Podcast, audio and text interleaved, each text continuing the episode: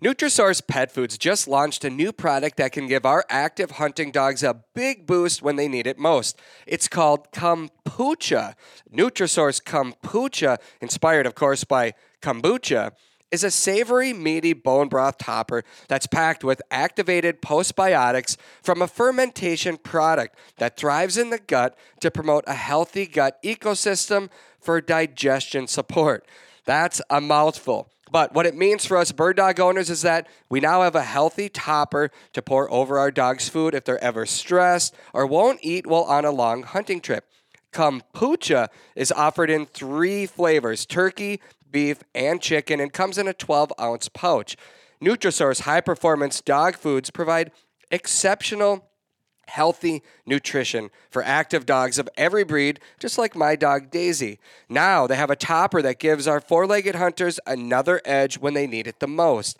Check out their full lineup of dog foods at NutrisourcePetFoods.com. If you're an avid outdoorsman or woman on the go, then odds are good that you have toys and equipment that you need to haul. Aluma Trailers, They've got you covered. Their trailers are built by a hardworking team in Bancroft, Iowa, right here in the good old USA. They have models for nearly any and every hauling need, from ATV and UTV trailers to utility, snowmobile, motorcycle, car trailers, and even fully enclosed trailers like mine. Trust me when I say Aluma Trailers tow gear like a dream. Their trailers are constructed out of lightweight, strong, corrosion resistant aluminum, and they are 100% maintenance free. Plus, they come with an industry best five year warranty. Visit alumaklm.com to find a trailer that fits your needs. For everything that gets you outdoors, Aluma Trailers will help you get there.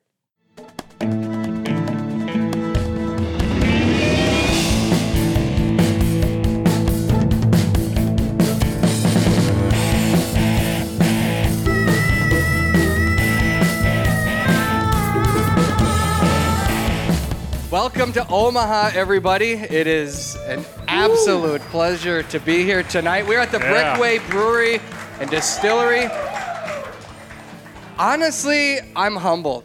This is pretty crazy. This is cool. This Yeah. is fun. I mean, just coming to just coming to Pheasant Fest is always just one of those. I tell my wife this when when we come down here that these are all people that love what we love, and we get to talk, and they come up and they tell me stories about things they've watched and what they've loved, and you know the the mistakes that we've made in the field, all the things that we try to show that are real.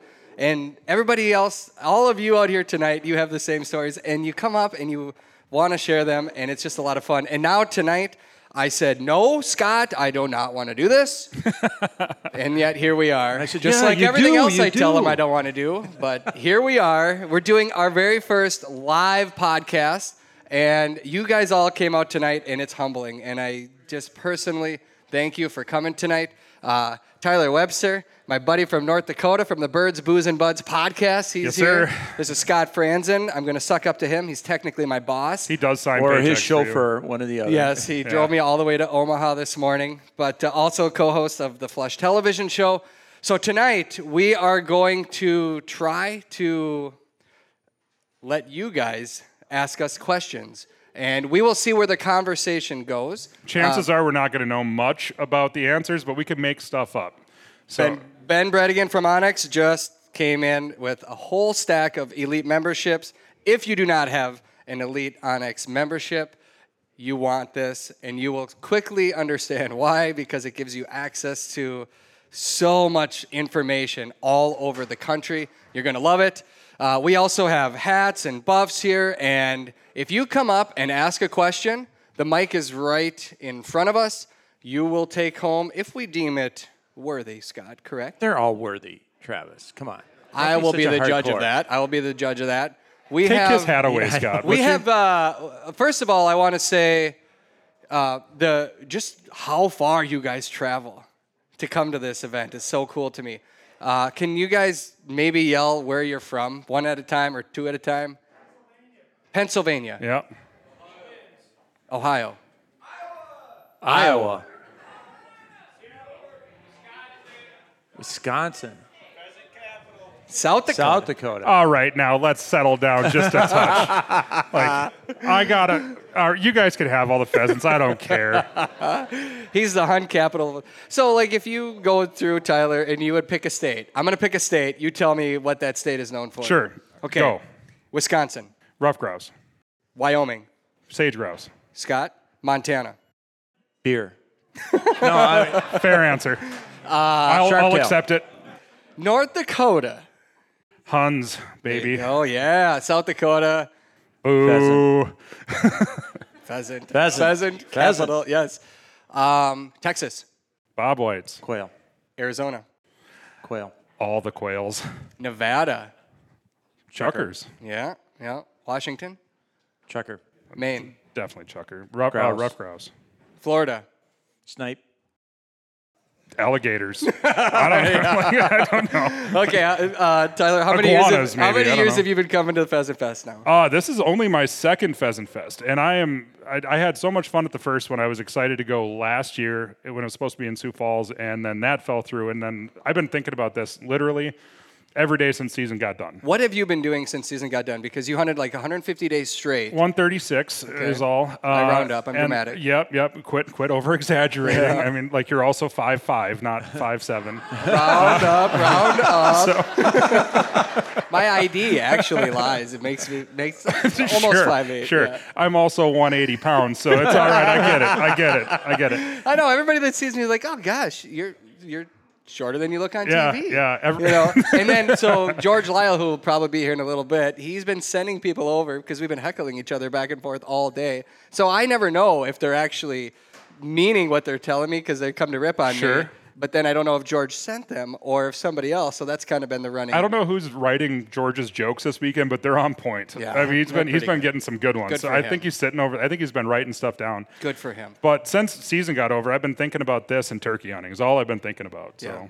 this first. Scott, how many years for you down here? Or not down here, but as Pheasant Fest moves? Oh, I think this is our seventh. I think, isn't it? Favorite story from Pheasant Fest? Keep Come it back to me. PG. Me we think. got some. yeah, we yeah, got some yeah, young yeah. people in here. Which, by the way, I want to say, this young man. Right there. Will you come up here, please, bud? Yep, yep, with the chukar hat on. Yep. Can you grab that microphone and tell us your name? Don't worry, Travis can't grab it either. I know, I can't even. I was hoping that you could do that to help me out. this is what it's like when we go hunting, It's too, by the way. what this it's is like when we exactly go what it's hunting. like. It's never a dull moment. Go ahead. Can you tell us your name, please? How old you are, and how many chukar you harvested this year? My name is Jason Newmarker. I'm eight years old and I've shot 42 chukar this year. Oh! That's The- 42 more than Scott Fransen. The answer to that last question we knew was going to be more than any of us. So we knew that was going to be the answer. We're proud of you. That's amazing. Yeah, man, That's for sure. amazing. And Congratulations. That's amazing. Tell, tell these guys how far you came to get here too. Where'd you guys come from? Reno, Nevada. There you go. Oh, oh Yep. Man, Thanks for coming. thanks for coming here tonight. Very next year, cool. next year they'll have you up here instead of me. So it, it'll like just start Ac- practicing. It's possible that maybe yet tonight. Could We're happen. Get rid of. Would you like a hat? Yeah, we've got this hat. We got a over here, hat bud. for you. And a buff. Tyler, Yes. favorite story from Pheasant Fest so far? So far this year? Oh, this year. Oh, I haven't answered that. Yeah, go ahead, Scott. Uh, he can't spring things like this on Well, me. I met um, I'm the host. I can do whatever I want. That's fair. I met a young lady. I think she's even here tonight. That told me about this was her first year of upland bird hunting, and she got started because she had a Labrador Retriever that was doing really well in kind of hunt. There she is, right there. Yeah, so she her Labrador was doing well in uh, some training events, but really showed an interest in more hunting-oriented activities. So she took it upon herself to call the Game and Fish Department, found someone that would mentor her at, but first asked, where do I find someone that could mentor me? I'll pay him. And he offered, and I, I might be getting part of the story wrong. So if you want to come would up and you tell like it to come, ma'am? accurately, Would you like to come up and tell your story? come- please do, because that's the best story I've heard. It's wonderful. Tap dance, Scott. I know. I'm juggling right now. juggling. Virtually. Yes, if right you wanna grab Yeah. that microphone right Tell us there. your name again, please. Jamie. Jamie, thank you so much for coming all the way to Omaha From then- Washington. Washington. Washington State. Yes. Holy Yes. cow! That, that might that Central might Washington, that might be the record actually. I know that Ben back there in the back came from Pennsylvania, but I think you made it farther.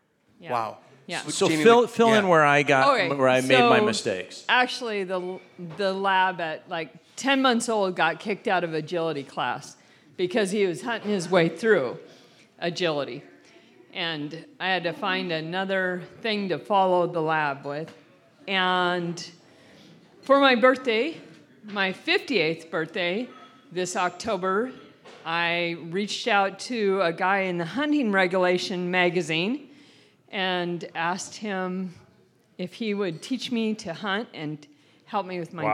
dog that apparently wanted to hunt. And he met me on the opener and took me out hunting. And then for a couple of days and or a couple weekends past that, he met me and trained with birds and then said, go. And pretty soon I was hunting four to five days a week. Awesome. Wow. And I learned how to hunt by watching The Flush and listening to On the Wing podcast. There you go. Everywhere I went, learned map onX. Just every part of it didn't have anybody but you guys. You've made my whole season. Oh, that's awesome. You made our night. You made, Yeah. you made our Absolutely. Pheasant Fest. That's Anyways, phenomenal. So, thank you.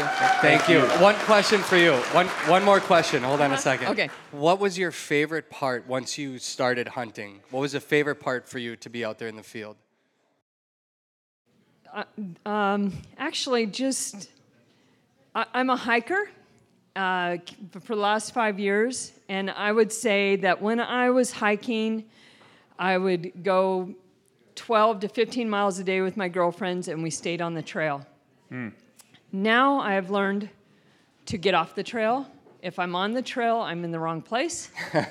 And um, so I wander and I look and I've learned about habitat and I've researched and everything else. So getting off a trail and not trying to get just to the top to see the elevation I got and to the miles I gained, but to actually just wander and slow down and follow the dog. What kind Yeah. of birds are you have you have you hunted so far this year? I've hunted chukar. Uh, did you? Nice. Yep, yep. I actually because I thought I used my hiking legs to hunt some chukar. It was a little scary. I mean, actually, the fighter pilots came in underneath me, and that kind of freaked me out.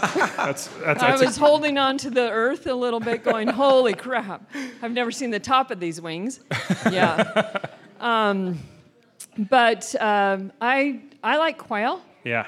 and um, I just I got a pretty serious quail addiction. yeah, I've got it. I mean, I just that whole thing, and as a beginner hunter, I can't hit crap.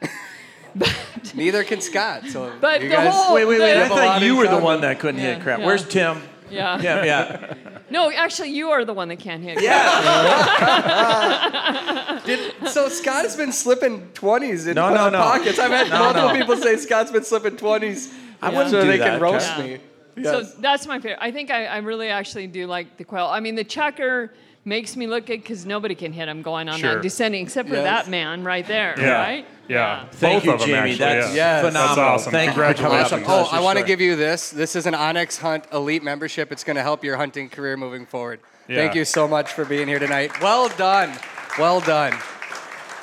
A quick reminder that the Flush Podcast, now in its second year, um, is brought to you by onX Hunt, Mm-hmm. Chief Upland, um, by Nutrisource Pet Foods, and who else am I missing, Oh, the- Scott? just Well, the people that are our here. friends over here, the Waltons. Waltons. That's right. The Walton family is sitting over there. I'm there. just gonna say, if you were gonna forget somebody, Yeah. the people that are here, maybe not so I'm good not. for I'm you. not on a full day's rest. in months, literally. No, yeah. I know. You slept the whole way here. I tried to sleep. So Scott and I rode all the way down here, and he's like, "Hey, go ahead, take a nap." And and I'm like, "Okay, I'm You're gonna, hanging I'm on gonna." for dear and then, life the whole time. And then. I rest my eyes for. mm, no, he's the good driver. It's it's one of our other coworkers, Rob, Ah, who we don't want to right, ride with. yeah, don't ride But then Rob. then he's like, "Hey," so and then he starts talking like 30 seconds later. Travis, I was bored stilly. So don't say You go and take a nap if you don't really mean it. Oh, my God. There's a lot of familiar faces in, in this room tonight, and I thank each one of you guys for coming out here. Um, a lot of faces that I haven't met, but it's just so much fun to to meet each one of you. And I always ask, you know, what do you like about the show? Um, what could we do better? So I've gotten a lot of feedback today, but I've also gotten a lot of stories. Uh, so we'll get to some of the feedback, but you told your story. What's your favorite Honestly- moment so far? Because we're only we're only like six hours into Pheasant Fest. It's a three day event. No, I'm I'm like 48 hours. You've into been here Pheasant since- Fest. I've yeah, been here that's since true. Wednesday. That's true. Uh, but no, seriously, and I'm not even joking. This is my favorite moment of Pheasant Fest so far. This is awesome. I we, we had a we had a legitimate conversation, me and Scott earlier when Travis was off gallivanting, being a celebrity, and uh, me and Scott were like, God, I wonder if anybody's going to show up tonight. And then we walked in here and we're like, holy crap, people actually showed up. What the hell's going on here? People like they actually are- wanted to hear what we have to say. That blows my mind every single Every time, time, I find yeah. out that anybody watches or listens. It's just it- it's it's humbling beyond anything I can explain. Not me. I have a lot of good stuff to say. Oh, so go for it, Scott. well, it's your show, Travis. I'll No, wait. no, I'll no, I insist. Well, I think we want to ask for some questions. Yeah. Yeah. So if, if you want to ask a question from all of us or any of us, microphone's right there, and we have different prizes to hand out. So please don't be shy. Come on up at any point. If you have any questions about hair products, direct them towards me. These guys don't know a thing. They Yeah. don't have any. So Well, I don't know if this is PG or not, but somebody slipped this in my pocket. Oh, no. Question for Tyler. Oh my gosh, this can't be good. You want to read it? Sure. Mm, we'll see. Okay. Uh, this is actually an easy one. Uh, what is my favorite brand of toilet paper and why? And boy, do I have some things to say about this. Like, we're talking three ply minimum, all right? And some sort of a baby wipe, ideally. So, um, Charmin Extra Soft, we'll go with that. There we go.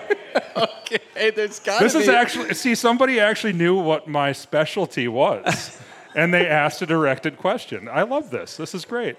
if By the way, I'm sure that this guy probably had this question written just no, somebody handed it to me. See, there's a hand right there, right there. Yes, Well, exactly. We don't ever want to pay attention to what Dave has to ask. So There's a gentleman sitting uh, right there in a maroon sweatshirt. That that guy. Yep, yep. You're nodding. that Would you one. mind coming up here?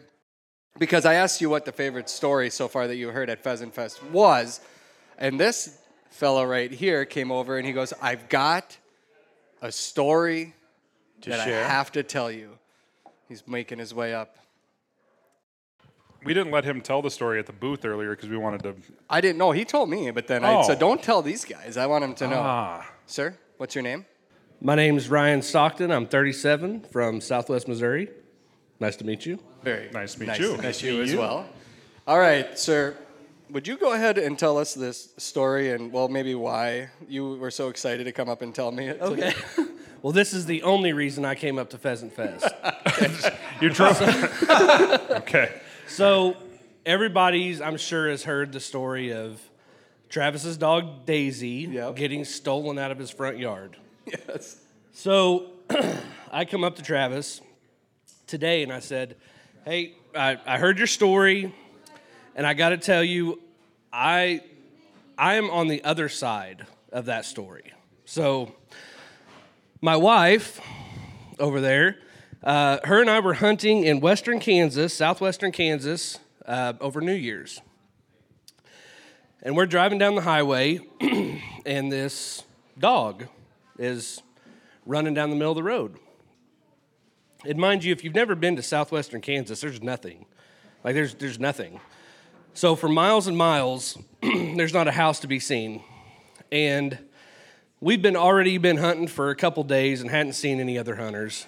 And uh, so it was odd for us to see this dog. So immediately, I stop and I try to get the dog to come to me, and he's no, I no, which I don't blame him looking at me. I, I don't blame anybody. So I pull up, my wife gets out, she coaxes him towards her, and uh, she she's able to catch him. So we're sitting there, it's like, what the hell are we gonna do with this dog? So there's there's not a house to be seen. All that we can see from where we're at is irrigation pivots and a shelter belt, and that's it. There's, there's nothing. So we load him up, we drive back into town, 30 minutes back into town to the vet clinic which, mind you, this is New Year's Eve. It closes at noon. So we scan for a chip. Of course, there's no chip. There's no name on the collar. There's nothing.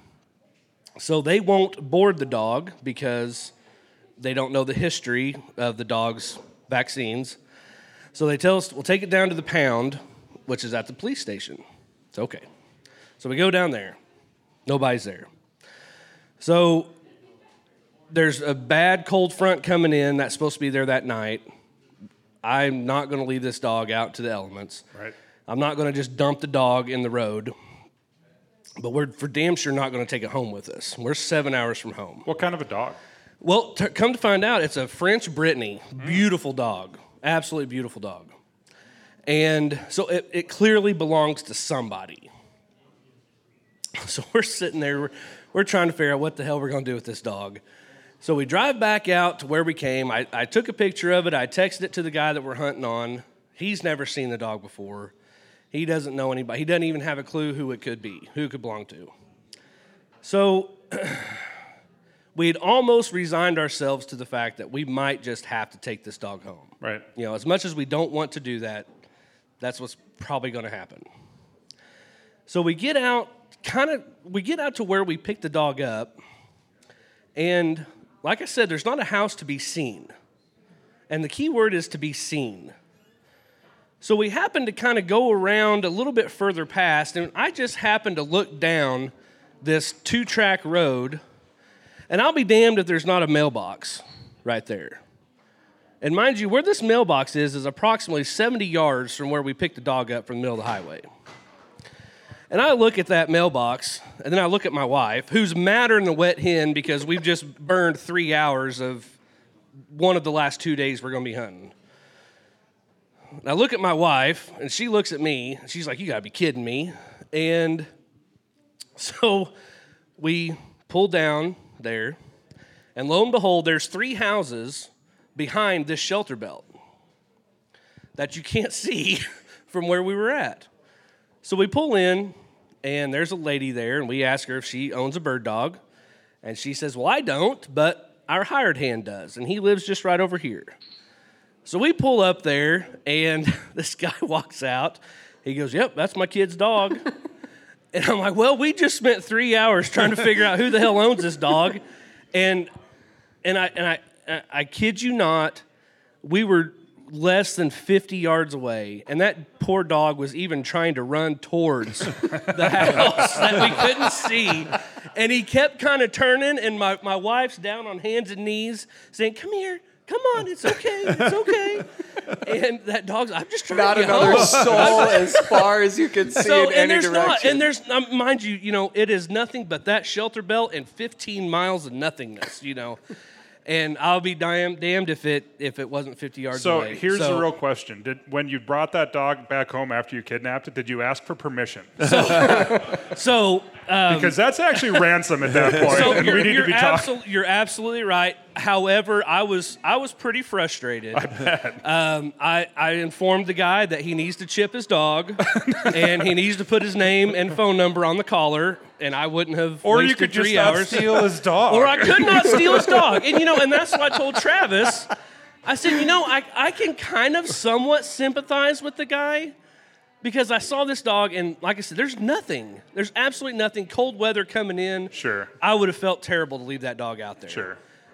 your heart I- was in the, your heart was in the right place. My heart was in the right place, but my mind was completely out in left field. So yeah, so so Well, that's how that story went. Yeah, I love awesome. that you got that dog back. did, Obviously, I think you know that's why I still, whenever somebody brings it up, I still shake my head. I'm like, it's not like my dog was running down the street or just Right. running wild. She was sitting Right. in my yard, and I'm in a neighborhood. I mean, there's only Scott Yeah, well, 50 feet Yeah. between my house and the if next. you took it out of the front yard, it's just like it's in your yard. There's Well, no question whose and yard that's what that I told is. Travis. I said, well, I didn't steal him out of the front yard. I mean, he was yes, at least 50 yards away. Now, I did have a dog stolen, though. What? I, I had a dog, I had a my, my number one first bird dog I've ever owned in my life. He got stolen from me. He just disappeared. I hit all my neighbors looking for him. Nobody claimed to see him. And uh, he showed up, showed back up to my house almost two months later. He was fatter than he was when he when he went missing, and he somebody had bathed him. The the likelihood of somebody keeping your bird dog is directly adjacent to how good that bird dog is. So- I'm just saying, like, like two months might be the right amount of So where, time. where I'm at, where I'm at, Southwest Missouri, there's no birds. However, Ah. there's lots of coons, and he's a Vizsla, and he looks a lot like a red bone coon Sure. They thought they got and a coon somebody's going to be super pissed whenever those dogs go pointing coons. this That's thing will saying. not bark. Right? at yeah, right. So anyway, so that's my Well, story. So Travis, thank, thank you. you. But, uh, but also your uh, your dog got a bath out of the deal too. He so- did, yeah. so Oh, it's- yeah, yeah. It's kind of a win, and you know, And if it free was the- food for two I was going to say, if it's the off season, you just saved like 120 dollars. absolutely. Thank you for the, for sharing the story. For all of your troubles that you went through to get that dog back, you now have an onX membership. Why don't you take one of these buffs with you too? Those Scott, things are what else we awesome, got? by the many? way. Yeah. How many do we have to give away? Those things are awesome. I, those things Anna will has keep question. cattails out of your nose when you're hunting pheasants, guaranteed. Yeah. Yeah, very handy. Any good stories from this hunting season that anybody wants to share? Anna share? has a question. oh, we got a question. So we have a question from a Facebook follower. Okay. His name's Chad Chase. What is each of yours favorite memory of this past season of your bird dog? Ooh, that's a good one. That's easy for me. Go ahead, Scott. Well, I have a my, Millie's was this season was her first, and she was seven months old when she had her uh, first hunt, and she you know so it's her first bird. You know that's always a favorite memory with any bird dog. I think is when you're whether it's seven months, one year, two years, and they get their first bird. So that was my first. She she had her first bird, and well, I, I think it was the third week in October, and I'll, that's my favorite memory by far. And then second was hearing how badly Travis missed on his Iowa pheasant hunt in the flush, and we filmed it all, and it's all going to be on TV. That's my second one. The camera can do amazing things, and I am in charge of the editor. I was going to say, there's a reason why he's editing this Yes. stuff too. Actually, that I one, hit that one I'm every taking time a editorial control over. Travis. Every time a bird goes down, and then all of a sudden it cuts to me. I was gonna say, I got Yeah. it. I got it. That's why you were doing all those cutaways while we were in Arizona. For sure. All those birds I ca- killed. I feel like you carried day one. I did. I carried day two. You got more Gambel's than I did, but you did not do well on scale quail that morning. It's not how you start; it's how you finish. Fair. And then I would say Says somebody together who started really we, poorly. we ended in just spectacular fashion, my Yeah, man. that so that that day would be my favorite memory of the year. Um, the last day that we filmed down there, that you guys are going to get to see probably what August sometime next year, September maybe. September, Probably September. Uh, we I was actually a little bit nervous going into the day because the weather was not ideal. It was going to be warm. Uh, the setting conditions were not going to be great, and we. I have kind of a rule that if I get out of the truck and I find birds within like 100 yards, turn around, go back to the truck because it does not get better the farther you walk. It never happens, right? And so we park the truck and we walk down into this canyon, and we no sooner get to the bottom. My buddy Bruce, who's going to be in tomorrow, who's got Daisy's full sister, uh, his dog's on point up on top of a ridge, and here comes a covey of Mearns quail flying at us and lands around us. Uh, I didn't even move. I just said, "There's two of them there." Travis has got and a there's fan- one right here. Travis I was has on got point. a fantastic point. I, I mean, was he's on- like right there. Yeah, and I And know, right and then Tyler's there. like, like right here, and, I go, no, take another step, and then And the greatest thing was ready, is that, yes. and he, not only was he a good pointer, but he was steady to flush. Because I, didn't- shot both those birds. He never even pulled his gun up. this is true. Uh, it, it was great. But so we're literally, if we were just a little bit higher on the hillside, we could have seen the pickup. And that was the start of one of the most epic days of Mearns quail hunting I've ever had. I think we Oh, hunted for what about three, three and a half hours, and we moved maybe something like that. we yeah, moved maybe. seven coveys, and I think we shot a dozen birds. Yeah. And the the the part about the bird dog though is that we ha- we hunted with my my short hair bow, and that dog has turned a corner this year. I mean, he, he was a good dog last year, and you've hunted with him before, two years ago even. he was a good That's dog. That's why I wanted to bring Daisy home yeah, because yeah. I just saw the potential in that dog. I mean, it's just like it's unbelievable. it's unbelievable. I mean, it's what you dream about And- if you're going out in an open prairie and you've got Uh, you're going on a walk, and Yep. this dog just knows exactly what it's yeah, supposed to do. And, and all three of my dogs are fantastic. I can't pick one that's better than the other. But this particular day, Bo had a good day. And me and Travis literally walked around with our guns over our shoulders and waited for the GPS to go off. And the dog would be like, up, point, We it 126 a yards tip away. up. Yeah, we called the it a tip up. So Yeah. the tail, it would just kind of just be go doing this, and then all of a sudden the tail Just would like just go that. whoop, and then it didn't move. Yeah. And within five feet of that dog's snout was anywhere from like six to twelve 15, yeah, maybe. quail, and Yeah. they would explode and go in any direction. Yeah. And if you've never done it, which we, Tyler, you and I, let's see, there's a husband and soon to be husband and They're wife. right back there. I can see the boss hat. Yes, right there, goes the hand. Yep. Um, would you Would you two like to come up, and we can all just celebrate what you guys are about to do? Yeah. Get on up here. We're, all, we're all friends here. Yes. The onX Hunt app is one of the most valuable hunting tools that I take into the field every day. I've been talking about the onX Hunt app since we started producing this show, and that's simply because I use it on every single hunt. Their app tells me everything that I need to know about the lands that I want to hunt and the lands that I can legally hunt on. The onX Hunt app shows your location on planet Earth and clearly lays out the land boundaries. It also tells you information about the type of property you're on, like state land, federal lands, walk-in access properties, etc. The app also has new features this year that show you the kind of crops that are in fields, which obviously is a big deal for us upland bird hunters. If you hunt grouse in the North Woods, there's a timber cut layer to help you find ideal habitat. If you're planning to hunt North Dakota this year, then there's a very important layer that has been added to the app that lets you know if a property has been posted electronically. These are just a few of the tools onX Maps give us. And these maps can even be used in areas without cell coverage. From the palm of your hand, onX Maps always help you to know where you stand.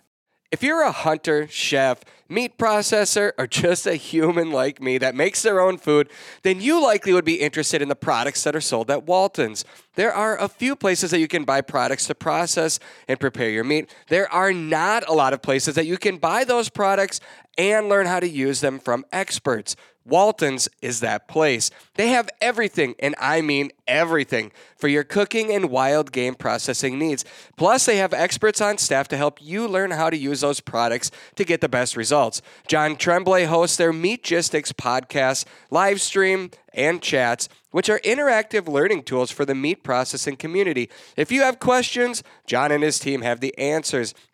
From sausage making to smoking, recipes to seasonings, and so much more. Walton's products ship the same day you order. They have over 5,000 items in stock, from grinders, mixers, stuffers, slicers, smokers, vacuum sealers, and anything else you can imagine. Order the same seasonings and supplies that professionals use from the best name in the wild game processing industry. Walton's. They have everything but the meat. So about oh maybe a month ago, I got an email, not an email, a message. You want to grab that microphone right there and hand it to your fiance? I got an email saying I'm getting married and I'm going to go on a bird hunt with my wife on our honeymoon. Where would you go? And so I suggested a couple of where I thought have been my favorite places. And then today, you come up and you're like, "Hey, I'm going on a honeymoon," and I go, "Wait a minute, are you?" The-? and he goes, "Yes." So name and uh, where you guys live and when you're getting married. I'm Trevor Geiger, Carissa Mudgett. and we're from Medford, Wisconsin. And we're going to get married in 2023 of September. Congratulations. How awesome is it that your honeymoon is going to be going on a bird hunt?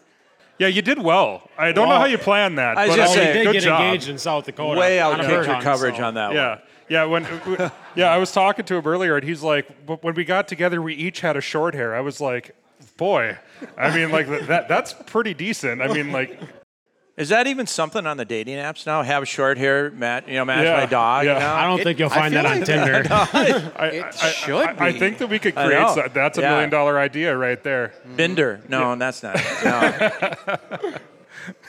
There's there, there's there's other beer. ones. There's other ones, but we're not going to get into that because I got a lot going on in my head right now. None of them are Yeah, appropriate. I was just thinking to myself what we could call this site, but let's just stick with that. so where did you decide to go? Have you decided Yeah. where to go on your honeymoon?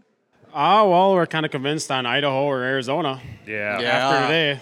So Yeah. you spend about an hour talking between uh, Tyler and I, and I think your wife is settled on Arizona, but I have you kind of convinced that Idaho is one of the most beautiful places that you can watch a dog hunt too. The Mearns quail looked pretty good though. Yeah, I- I- don't I showed him a She video. showed, or he showed us a flush. and That was uh, that, that, that, that, that sold the deal. Yeah. You know, and if anybody from the Arizona Department of Tourism is here right now, just you know, send the checks. Round of applause for this couple Yeah, that's about to get congratulations, guys. When you guys go down there, you're going to want to have an onX map showing you where to go, and you're going to want to put and a that couple on. of hats. Yeah, you're going to want to make sure that you uh, don't have dust. Oh, uh, and grab a hat. Grab it. in your face. There There you you go. go. Yeah. Awesome. And Congrats, guys. Yeah, there Um, you go. Don't be shy. So, sitting right in front of us here, the Schwind family, Darwin. I've been fortunate to hunt with you as well. Um, and so the viewer asked, uh, "What is your favorite moment?" And I think, like, I'm just I'm just racking my brain here real quickly, trying to think of what my favorite moment this year. But Was it just not losing your dog? that Was that I the best never part of the lost my season? dog. um, that was amazing. She's just maturing every single day. Hunter, the first day that we spent in North Dakota this year, do you remember that evening? You can come up if you want. You don't have to, but yeah, you better come Yeah, I up. was now gonna say you made, you made everybody else come up. How's he Yes, gonna yes. pass? So we've walked pretty much all day, and the this the grass was probably you know knee high for me, so like ankle high for everybody else. So you could just watch the dogs perfectly out in the Sure. field, and all of our dogs. Mike's right behind you there.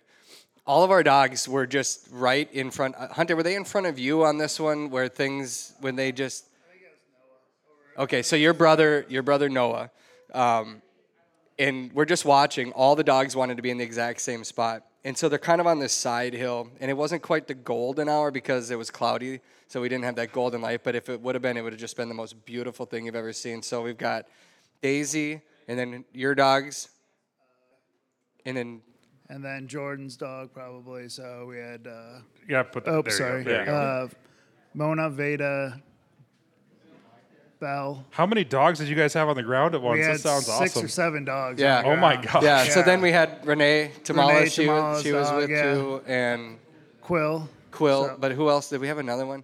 But anyway, it was Yeah. it was our dogs, and we were Yeah. we had kind of split up, but we were together. And there was this moment. Anyway, I'm just gonna get to it. It went all the dogs, and you could tell they were birdie, and they're working, working, working, working, working, working, working. And all of a sudden, boom, one hits.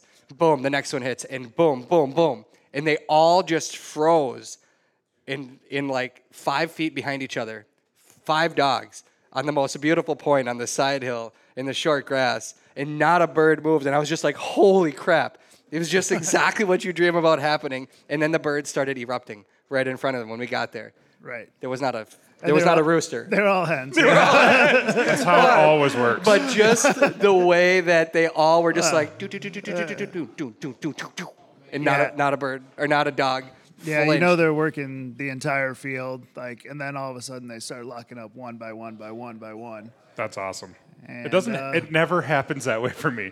Every time I hunt with a bunch of dogs, it just turns into a circus. It's like the Yeah. first time that first Right. dog goes on point, it's like, all right, we got about thirty seconds before all this goes to crap. Yeah.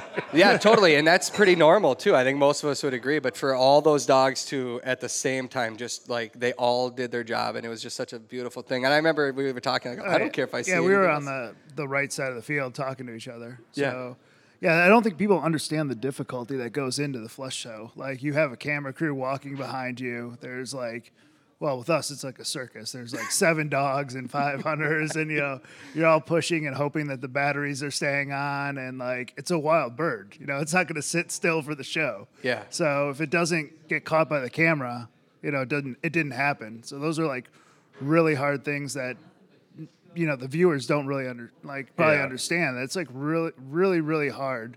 And And, you guys do a really excellent job. I don't want to. I don't want to keep on pumping these guys up, but I'll tell you that that's what makes this the best hunting show on TV. Like it's all wild birds, and I've been on been lucky enough to hunt with these guys a couple times now. There's no there's no pen raised birds out there like No. to, to try to make a TV show. So it's such a gamble. It's a coin flip every time they go out there, and they do a heck of a job. Well, thank Right. you. Well, Yeah. thank I would give the credit to our our photographers. I would Scott. too. Yeah. Yeah. And our editors too, which are usually one and the same. Yeah, exactly. A lot of Yeah. times the same same guys out in the field that are Shooting carrying it. a camera and all that equipment on their backs. Those and their poor vests. camera guys. I swear to God, if if like the one that we had, Jason was with us, right? Yeah.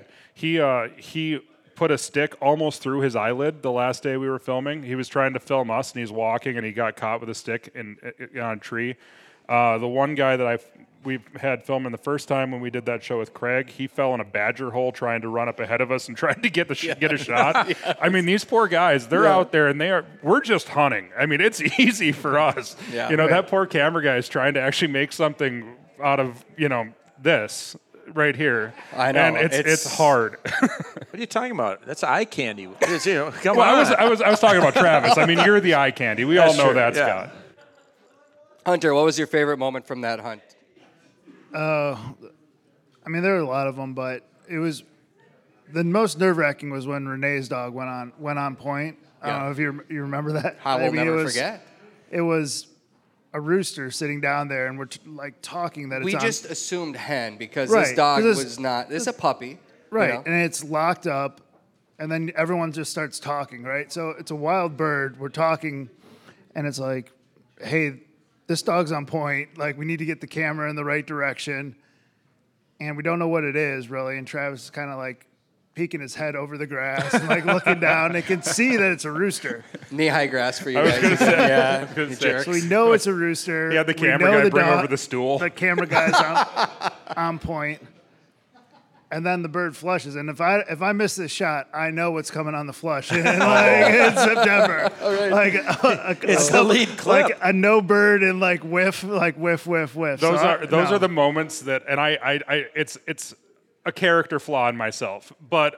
When I see that happen, I am actively rooting against my friends because I'm like, if you whiff this shot, it's going to Yeah. be so much fun for me for the next Yeah. like three years. It's immortal if you miss. Oh, like, for It lives sure. forever. Absolutely. It lives forever. That's why I believe Jamie, who claims I'm the worst shot on the show. um, you know, Tim. Tim has Well, some that's stories Tim too. Yeah. too. Tim's story. Tim, you got you want to come up and tell everybody Tim's how great of a your shot gun I am? barrel's crooked. Well, he'll tell you what happened out there, but Jamie says that I'm the worst shot. But I think it's because I put myself in position to take so many opportunities, Scott. Well, it's hard to see over Yeah. the weeds. and. I'm also a conservationist.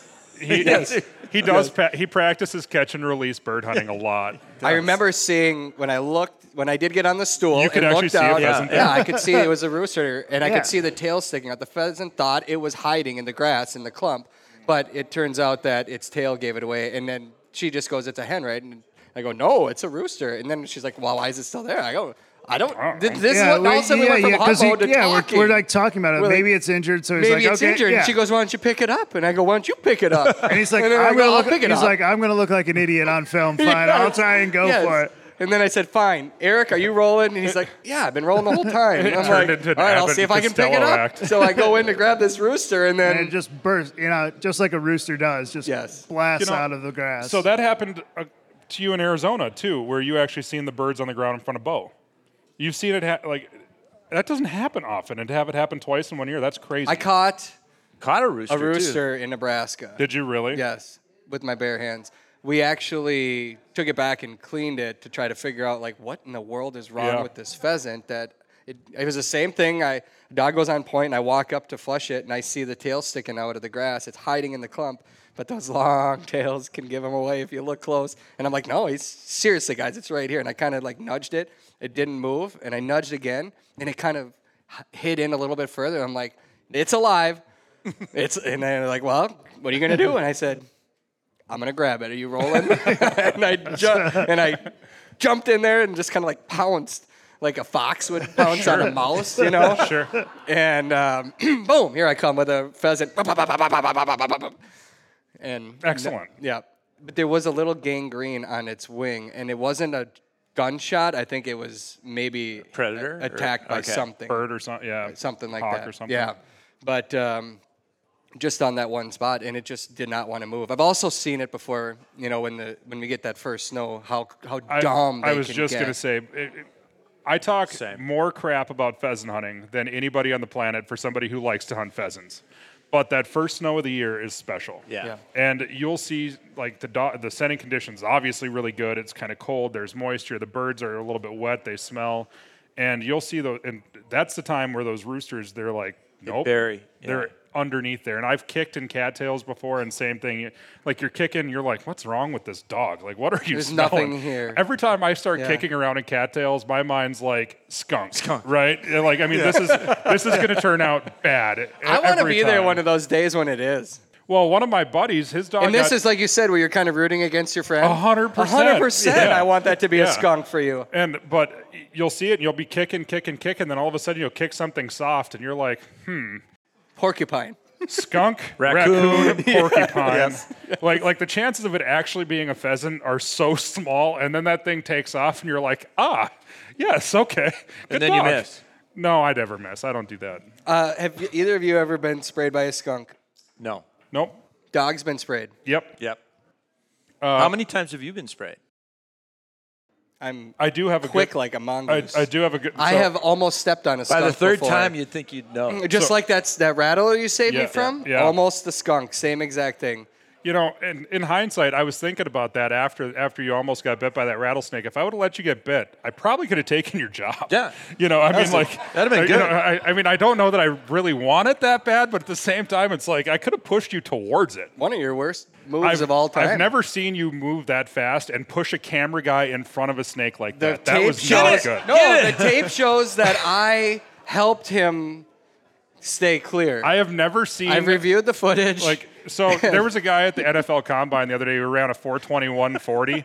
Travis smoked that going down a hill. I'm just Yeah, saying. true story. Like his feet were only touching the ground every third step. I actually jumped from on top of the grass. Like I didn't even actually touch Over the camera solid guy, ground. yeah. yes. So, so let's push the blinded cameraman with the stick in the eye in front He of the just snake. took yeah. the stick in yeah, the right. eye. That away, Travis. Yep. And Now you know why was- no one wants to film with Travis. So, It's true. so it, like when we ran into birds right away. If that would have been how our day started, where the camera guy gets a stick in the eye and Travis almost gets bit by a rattler, it's a different TV show. I'm oh, telling you right 100%. Like, Fortunately, the, yeah, the order of which everything happened, and that was the last clip of three days in Arizona. Yeah. The last clip was, ah!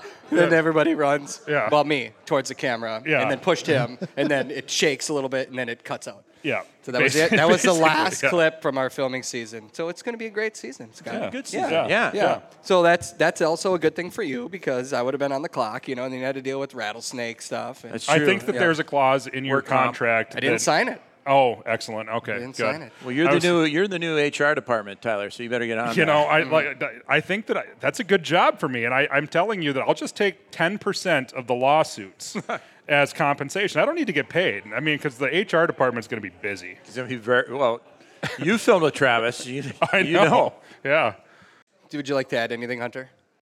Well, I think it's a piece of Travis Frank folklore, and I think we need to settle it right now so I know for sure. Okay. So I've told the story that you've never hunted the same property twice. Is that is that correct or is that incorrect when I'm telling that story? Um, no, I've hunted the same place before. Okay. Yep. But I, I will say though that uh, when I talk about going out on, on hunts, I try to go to different places every time. So if I have the opportunity, I will go somewhere that I've never been because just like with the TV show, I always want to go somewhere new and experience something. Even if it's awesome, it's like that's its own awesome adventure and I want to leave it at that. I want to go find the next thing because for me, having, you know, getting the bird in hand is like the the climax of the adventure and it's not that I'm going there because I want to just necessarily get more and more and more.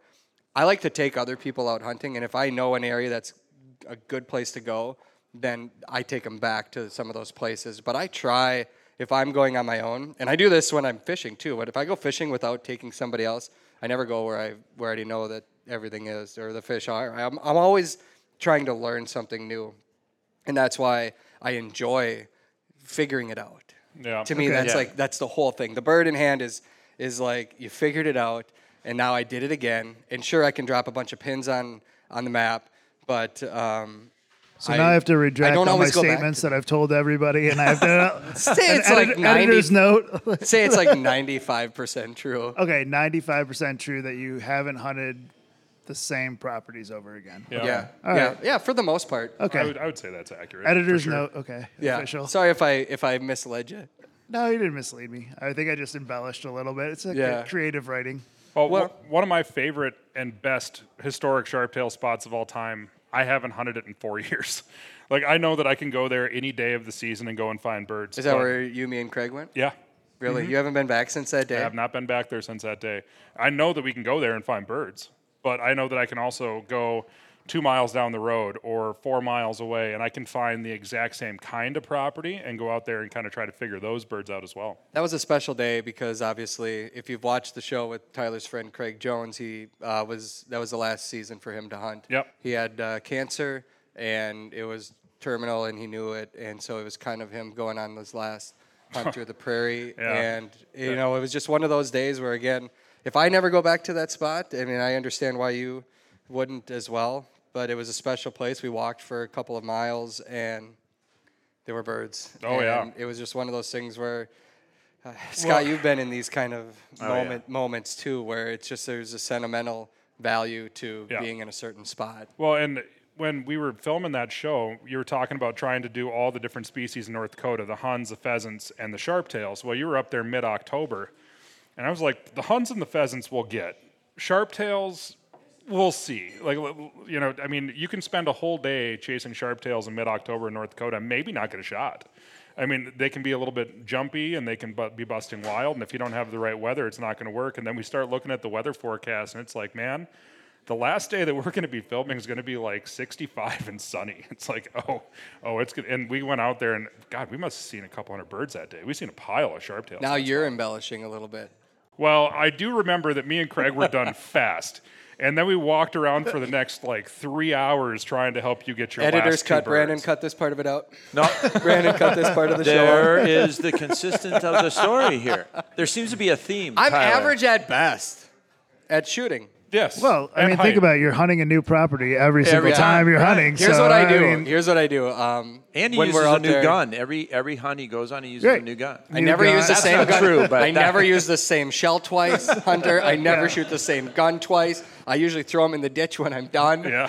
You It's know. like six foot four. I think I know. I, I, I watched him hurl a Benelli across the desert of Arizona like a javelin. It's stuck in a. It's stuck right on the border fence, and it's still, still there. It's still, there. to this day. Legend Yeah. has it. It's still there to this day. You've seen Bo Jackson break a bat over his knee. Travis does that with That's what I do if I shotguns. Oh my gosh, you guys are brutal. I don't know why I come down here. Hunter, No, it's great. Do we get to hunt together again? Uh, I think we're going to, right? I'm I looking mean, I've forward to the invited- next I one. mean, if Scott lets you go to Maine too, that invites out there. Yeah. It's hanging out. I just want to know why your family's such a glutton for punishment, Hunter. Haven't isn't once enough with Travis? I haven't learned the lesson either, so yeah. it's all right. Like I'm. You know, we need another brother to pick on. There, it's just like right now it's odd. There you so go. we, need, we need to even up. So yeah. Well, we got to walk some of. I I mean, to this day, I still think those are some of the most pheasant-rich fields in South Dakota. Two years ago. Yeah. You know, and you uh, became friends with Darwin, and Darwin's sitting over here right now, and, and you, you know, that's kind of the beauty of this, this, you know, room that we're sitting in, and all all of us that have the same passion. Uh, but once you walk a field with somebody, you kind of connect, and you know, you guys have stayed in touch, and you went back and hunted again this year. Um, and Darwin, actually, I wouldn't mind asking you a little bit about this too, because you're very passionate. If you wouldn't mind grabbing the mic for a second. Um, we were just talking a little bit ago about kind of what you oh look at these cowboys Oh yeah. the real upland cowboys just walked in the room oh my goodness you can get the real story about me getting thrown off the horse from the man bucked oh bucked in quotes thanks guys have a good night um, darwin your property this year in South Dakota, what are you seeing over there right now? Because obviously, a lot of people that head to South Dakota, they want to know what's happening on the ground right now. You, I've, I've talked about you a couple times in the, over the last two months about what you're seeing over there because we kind of keep in touch. What are you seeing on the ground right now? I mean, we're in, what is it, March? I believe. I think it's I March. mean, I'm- yeah. yeah. halfway through or something. Well, we're into our second pretty open winter. Um, couple years ago when we first hunted on your show, Travis, with Hunter and family, you know, we were coming off of very wet conditions. Um, Ideal, really. ideal. We had bird population was huge. We had, you know, and we hunted in what I always say probably some of the most pristine um, hunting conditions that you could almost find. Um, last year was, uh, last winter was open. Uh, last spring and summer was just dry, and it got hot early. Um, it was tough. It was tough. But the nice thing about it is, you know, habitat's a wonderful thing. You know, you got habitat, it gives them a fighting chance, and it gave them a fighting chance. You know, we were able to, um, you know, nesting conditions were not good. It got hot early in June.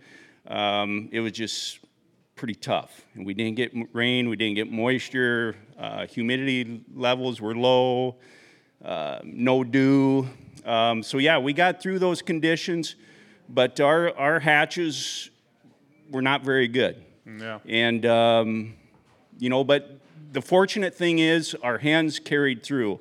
I told you earlier, you know, I walked out in the field here a couple weeks ago, and uh, the hen population is strong. So the good thing is the drought did not uh, really knock off the hen population, but it took a toll on the on the young chicks. Well, and the, kind of the nice thing that I've, from what I've learned from some of the biologists at Pheasants Forever as well, is even if, like, with this open winter, the better the condition those hens come out of the winter in, the bigger the clutches can be. So if we do knock on wood, get some rain this spring, they're gonna they're gonna explode. Absolutely. You know, we lucked out. We got some rain uh, early last fall. I think our uh, moistures are good enough to get grass started, but we need some rain. But if we get the rain, you know, our populations are going to be really good again uh, in our area anyway. So, you know, th- thank goodness for habitat. It gives them a fighting chance, and that's why we do what we do. So big blessing that I think we've talked about a lot this year when it as it relates to the drought is a lot of the biologists that I've spoken with too, they say you're gonna really see the effects of it if the habitat is sparse and we get hammered on a bad winter. That's what I've been concerned about for years. This winter has not been harsh across. I mean, you Yeah. live in Northwest North Dakota, and it's been mild for you for the most part. You're not. There's not 17 foot snow drifts up there. Well, the, the only 17 foot snow drifts are right alongside my house. Yeah. Uh, you, if you You look out my kitchen, My kids would love to Honest to up God, there. so Yeah. I got I got a dryer vent that's completely covered, and I was like, if I build a snow fort here, I can have heat. I can walk inside. I could turn my dryer on. I could like string lights and stuff. It's gonna be awesome. I haven't done it yet, but I mean, like, bring your kids. We'll do it. Yeah. it'll be fun. No, it, it's a great point. You know, a lot of emergency haying last year. That's what I But the nice, sure. beautiful thing about it is, yeah, you took 50% of your CRP or whatever, but you know, uh, there's enough habitat out there, and with our open winter, they're going to be fine. We just need a little grace of God and a little bit of moisture this spring, and I think we can knock it back out of the park going into next fall. So Yeah, that, that's um, kind of the thing that we've been I've been worried about for a while is if we keep on doing the the emergency haying programs, one of these winters, North Dakota, South Dakota is going to remind us that it is North Dakota and South Dakota, and we're going to get a we're going to get a Dakota winter, and if we keep on cutting all that habitat, and like up by me in North Dakota, they've been cutting and burning cattail sloughs because they're dry and CRP and all, everything else. It's like, man, here's the deal. It's fine as long as we don't get snow, but you have to remember where we live. It's going to come one day.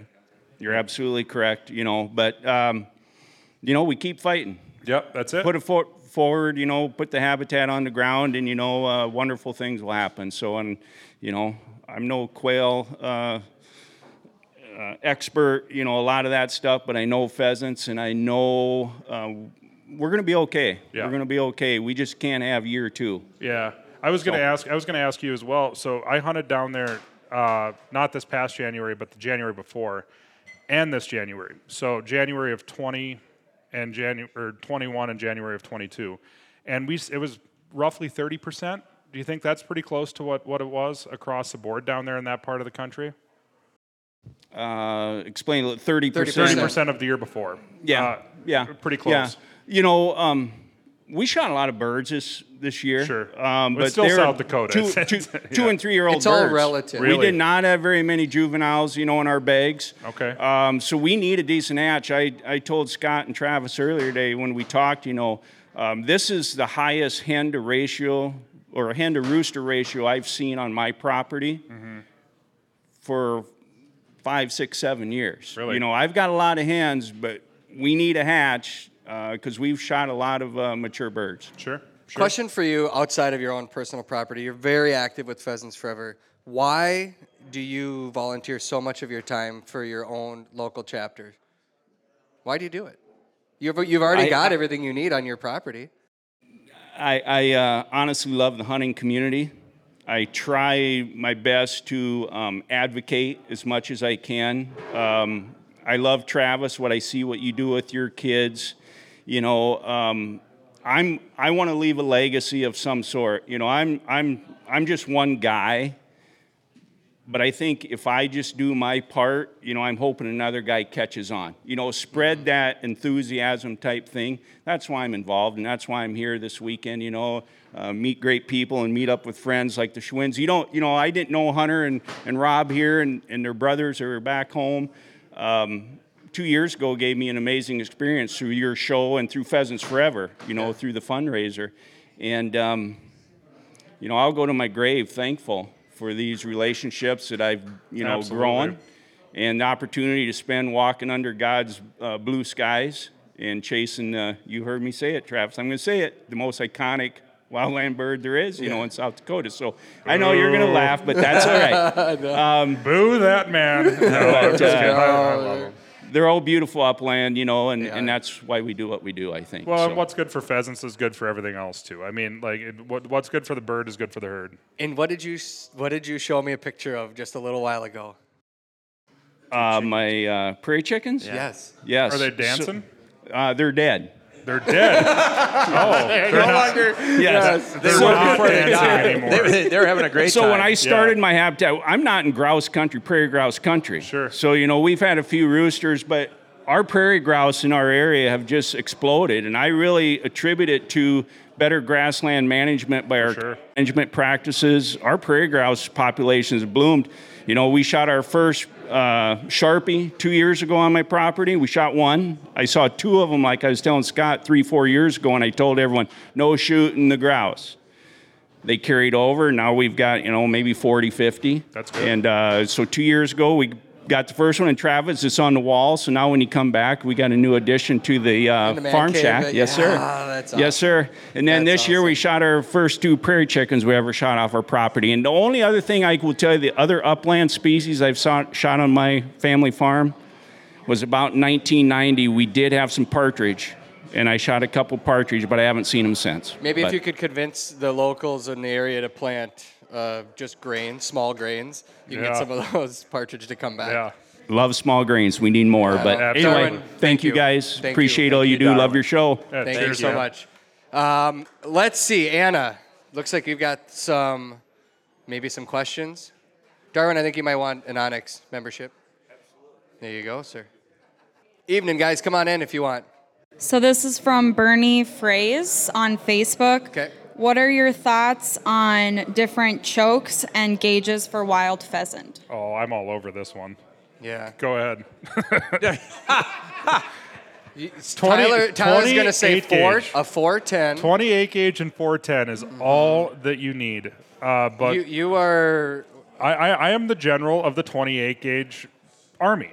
Like that is my. Yep. I, I gave myself the title, and I'm the four star general of the 28 gauge army. Yeah. Yeah. Well, I think, you know, I've shot, Scott, I think you shoot the same choke in, in a 12 gauge. I use an early season Carlson choke tube, and I shoot number fives out of a 12 gauge. As the season goes on, I switch over to a late season choke tube uh, that they make that fits my Benelli, and number fives is pretty. I think that you could. I think you could put a modified choke in a shotgun and throw the rest of them away. I agree. I use Yeah. my early season all year long. I never take it out. Yeah. Never take it out. Yeah. I'll just change the shells that I'm shooting, you know, depending on the season. Yeah. But I found that I just with the, all these sub gauge loads coming out, I've just fallen in love with the 16 gauge. Same. Josh, Yeah. I- when we were out there on the Fort Pierre, we were. I think. What did you shoot? I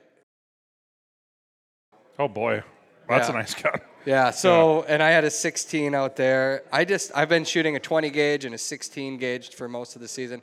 But I was actually going to ask you guys if you were stuck with one gun, Scott and uh, Tyler, if you were stuck with just one shotgun for the rest of your life, what would it be and why? Go ahead. I'm I'm still thinking. Okay, uh, it's it's going to be my side by side 28 gauge. Simple. I love that gun. I shoot that gun very well. I shot everything from Mearns quail and bob whites to sandhill cranes and ducks with it. I mean, just change the change the load and change the choke, and you're good to go. I love that gun. I, I That's think pretty I- pretty rare answer. I Yeah. think you're one of the mi- you're in the minority for that, but I've- you're also one of the most lethal. I'm shots. all right with that. Yeah, Yeah. I, like I, it's it. I mean, if I were to shoot a 12 gauge, it just wouldn't be fair. I mean, Way to give him a chance. Yeah. yeah. Another conservationist move. I, I think I would shoot my 20 gauge. Uh, you know, my Uh, my Benelli ultralight. That's takes, a nice takes choice. three inch shells. Um, it's just a good all round gun for whatever you're Yeah. shooting. You, so you can use it in the grouse woods if you want. You can use it out on the prairie for pheasants or any kind of upland bird, and you could duck hunt with it if you want. I I, do- I, really I- like that gun. I do want to just mention that, and it doesn't matter if it's 16 gauge, 20 gauge, uh, 28 gauge, 410. With the premium loads that are out there coming out from these ammo manufacturers now, you do not have to shoot 12 gauge at these birds. I get I get the question all the time. I post a lot of videos on Instagram and stuff, and they're like, "Man, I, I didn't think anybody could kill a bird, a pheasant in November with a 410." It's like you can. You just got to hit them. I mean, and I like go out and shoot sporting clays or trap or skeet during the summertime and become a better shot. But just spend the money and shoot good premium ammunition, and it does not matter what gauge you shoot. You can kill those birds. You also shoot probably a thousand rounds before the season. Probably more than that. Yeah. Probably more than that. I'd say the average hunter doesn't have that um, much time spent at the range. Recoil therapy, man. I hear what, ya. what would you shoot, Trav? I'm the host. I don't have to ask that Yeah, question. no. Next question. Anna, what else we got? No, what, I- what would I shoot? Yeah. You shoot that little side or uh, over under 20 gauge pretty well. Yeah, that 20 gauge has That- become kind of just like my little sweetheart. Yep. I mean, historically, if you've got a 12 gauge, you can hunt anything anywhere with that. You know, from waterfowl to a grouse if you wanted Sure. to, or a woodcock. So it's the do-all gun. It's always been the do-all gun. But yeah, I mean, now with all these loads, I would probably. I just.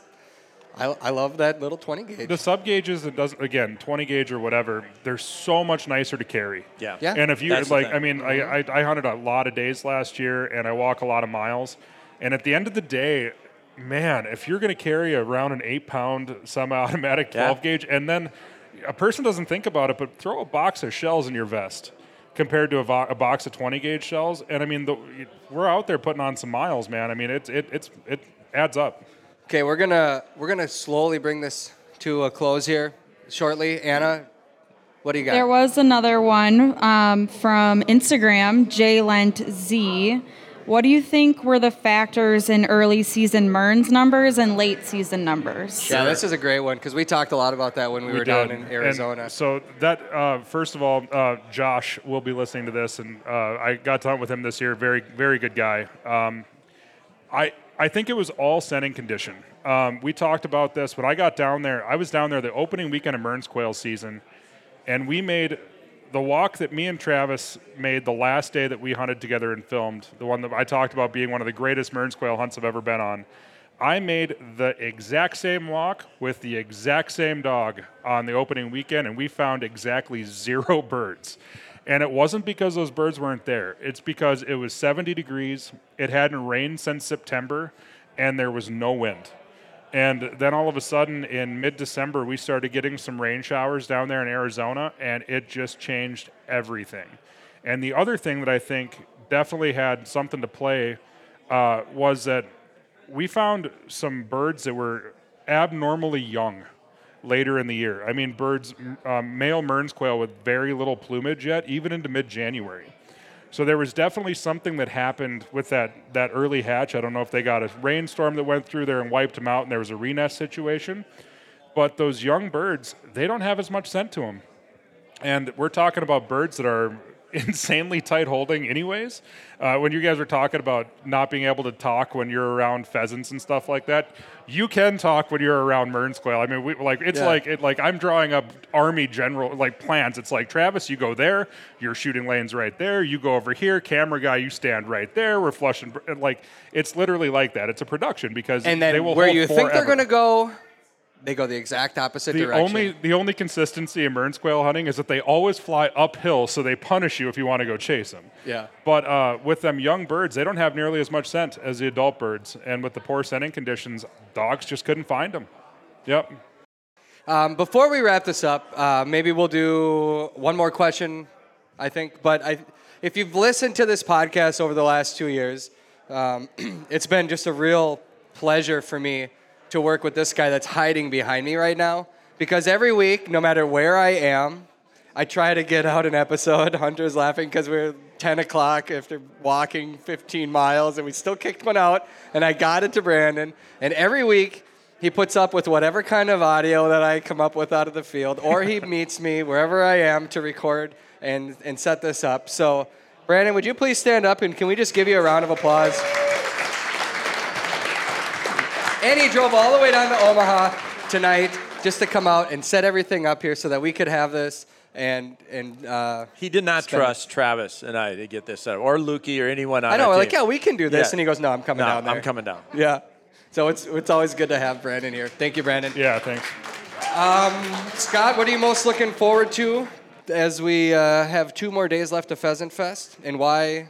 I, I, I just like talking to the people when they come to the to the booth and they tell us about a their hunts or b the shows maybe that they've liked that we've done and give us ideas for future shows. I mean, I, I would say if you haven't come to see us yet, please do and tell us where you want to see us film.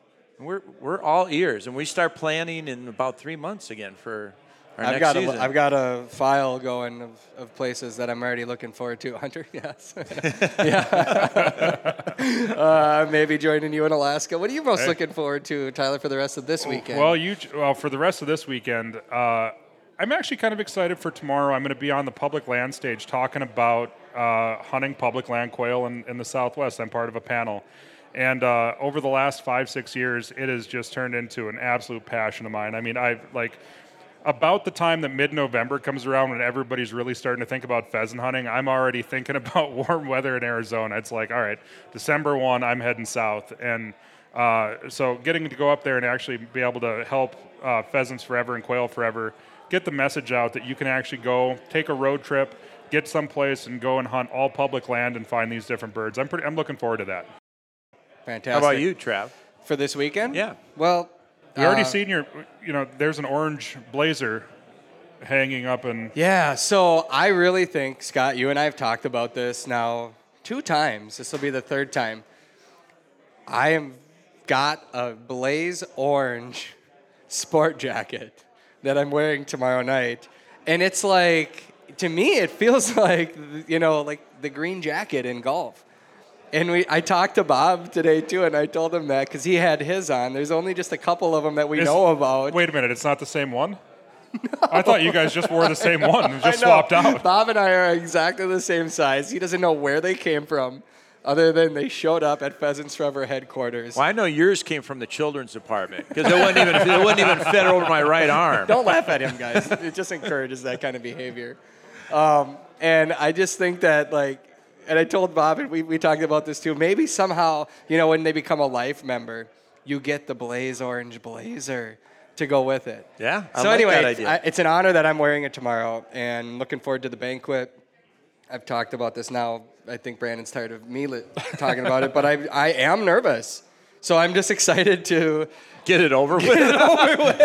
yes. If you want to go up and, and MC the banquet tomorrow night in front of that ballroom full of people, you have at it.